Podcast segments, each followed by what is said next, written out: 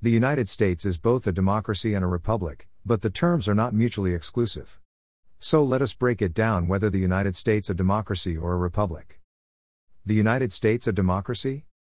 The United States is a democracy because the people hold ultimate political power. It is not a direct democracy, but a representative democracy.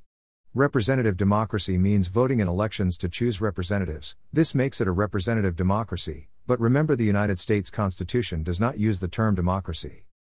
The United States a republic? The United States is a republic because its elected representatives exercise political power.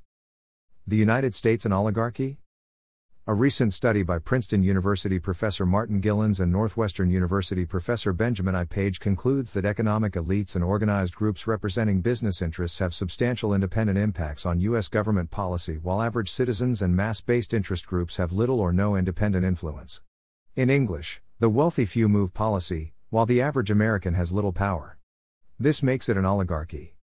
So, which term should I use? It's really up to you. In practice, as set out by the American founding fathers, the word republic has the same meaning as the term representative democracy.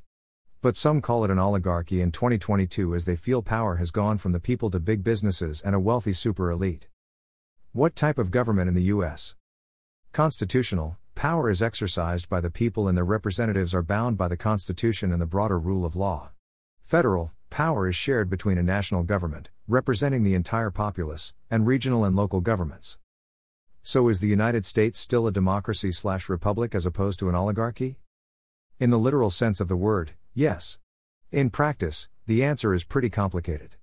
The United States system of government depends on citizens being able to freely elect leaders who will represent their interests. Unfortunately, that doesn't always happen. Mohammed Abbasi